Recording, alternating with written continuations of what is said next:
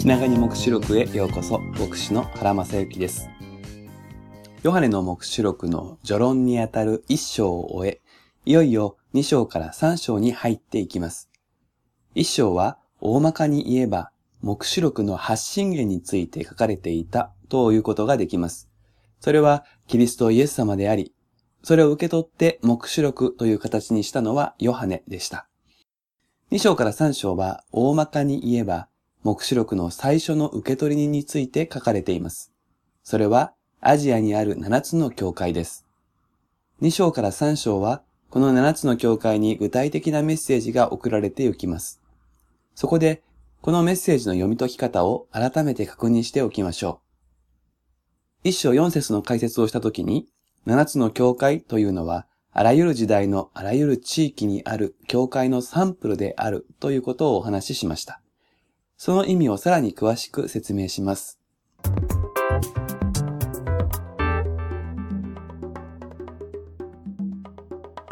第一に、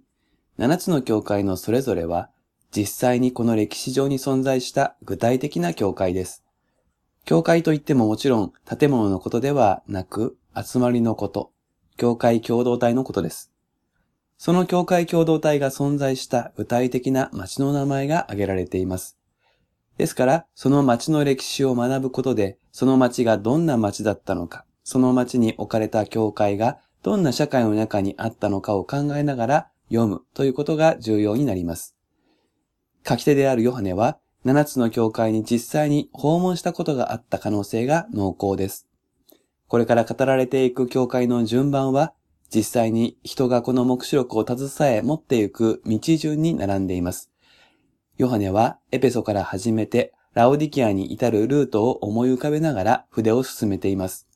そしてその具体的な教会の具体的な問題、課題に対して、この目視録が書かれているということ。これをいつも覚えていなくてはいけません。七つの教会への手紙は4章以降の幻を読み解くときの背景になるのです。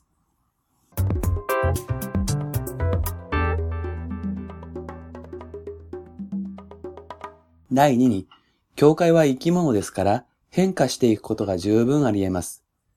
ある教会で直面している問題が少し時間が経つと別の教会の問題になることもあるでしょう。ある教会では問題になっていないことが時代の変化とともにその教会でも問題になることが起こるでしょう。ですから7つの教会は自分たちに名指しで語られることを聞いていればそれでよかったというのではなく、他の教会に向けられたメッセージからも学ぶことが期待されました。2章から3章で繰り返される重要なフレーズがあります。耳のある者は、御霊が諸教会に告げることを聞きなさいというフレーズです。一つ一つの個別具体的な教会へのメッセージは、キリストからヨハネを経由して書き送られます。けれどもそれは、諸教会が御霊によって精霊の導きによって読み、自分たちの教会にも向けられたものであると受け取るよう指示されていたのです。それは、七つの教会が互いに学び合うというだけでなく、七つの教会以外の教会が自分たちの教会のあり方を見つめ直すための言葉でもあったということです。これがサンプルという意味です。そしてこれは地域だけでなく時代さえも超えて今に届くものなのです。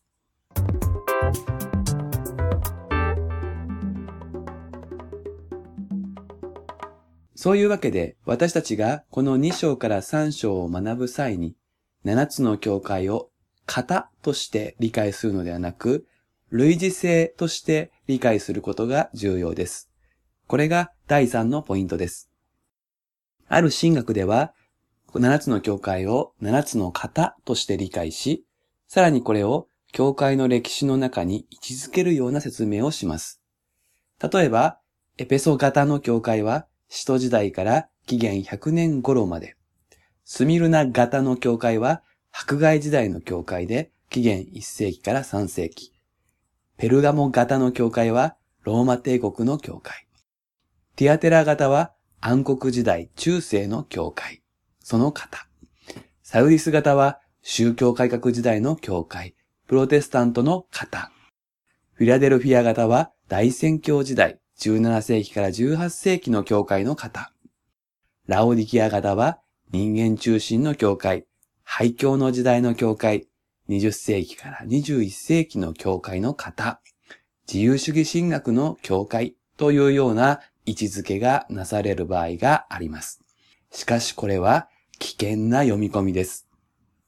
それぞれの町の名前の由来からもっともらしい説明が加えられる場合さえありますが、無理やりなのです。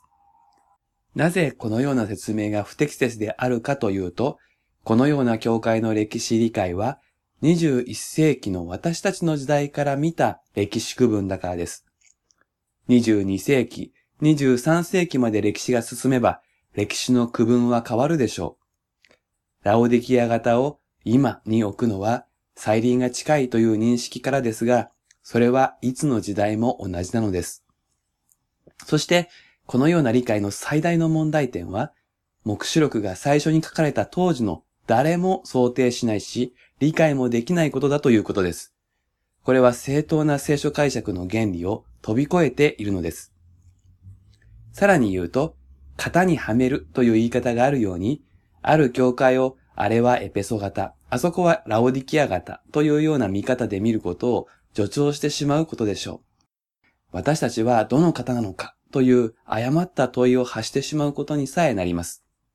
七つの教会のサンプルとして選ばれた個別具体的な教会は型ではなく一つのリアルです。そこには今の私たちの教会と似ているところも違うところもあって当然です。どの型にはまるかなどと考える必要はありません。ですから、型ではなくて、なんとか敵という敵という言葉を使う方が良いでしょう。エペソ教会的な部分はないか。ラオディキアっぽいところはないか。そのように学ぶなら多くの示唆を得ることができるのです。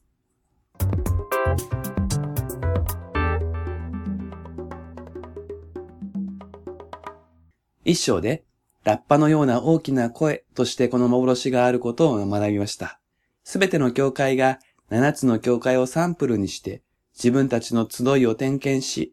主の再臨に備える準備をするために、目視録は語られています。教会に対する主イエス様の眼差しをしっかりと捉える。そのことを念頭に学んでいきましょう。28回目は以上です。それではまたお耳にかかりましょう。